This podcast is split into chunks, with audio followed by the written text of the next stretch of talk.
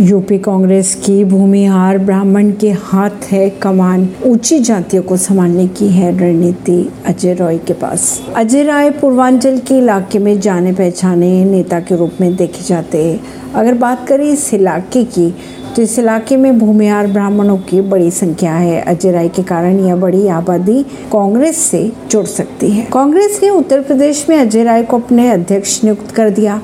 पूर्व विधायक और मंत्री रहे अजय राय भूमिहार ब्राह्मण है और बहुत संघर्षशील नेताओं में गिने जाते हैं। पूर्वांचल के वाराणसी से होने के कारण वे इस इलाके में कांग्रेस को मज़बूत करने के लिए बहुत कामगार सिद्ध हो सकते हैं। उन्हें प्रदेश अध्यक्ष बनाकर कांग्रेस ने उत्तर प्रदेश में ब्राह्मणों के साथ साथ अन्य उच्च जातियों को अपने हाथ में जोड़ने के संकेत दे दिए हैं। अनुमान ये भी लगाया जा रहा है कि अजय राय के कांग्रेस अध्यक्ष बनते ही अन्य ब्राह्मण वर्ग भी कांग्रेस के साथ जुड़ सकते हैं। कहा यह भी जा रहा है कि प्रदेश में कोई भी राजनीतिक दल ब्राह्मणों को उचित मान सम्मान नहीं दे रही, जिससे ब्राह्मण समुदाय शब्द है और किसी विकल्प की तलाश कर रहा है।